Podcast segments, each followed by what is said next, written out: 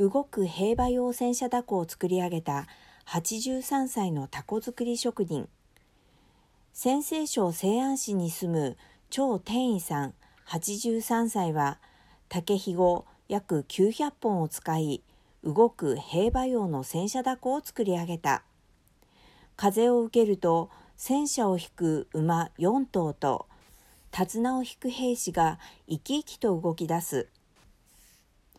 秦の始皇帝の御用者の隊列を模したこの凧を制作した張さんは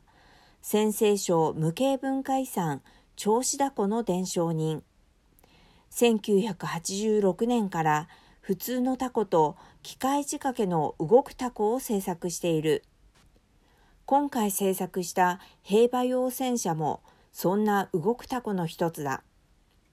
兵馬用1号戦車は2014年から作り始め2019年にはすべてのパーツが完成。そして今年すべての組み立てを終えたのだという。その結合ポイントは約3000箇所もあり竹ひご920本で作った戦車の重さは 500g に抑えられている。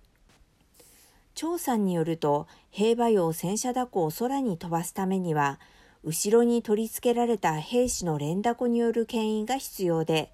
その軍用は兵士のタコ192枚48列からなっているのだという。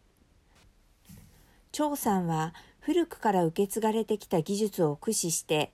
伝統的なタコを立体的で動くタコへと進化させた。そんな張さんは今の唯一の願いは一人でも多くの人に動くタコを好きになってもらうこと。僕自身も大好きなのでこれからも作り続けていくとしている。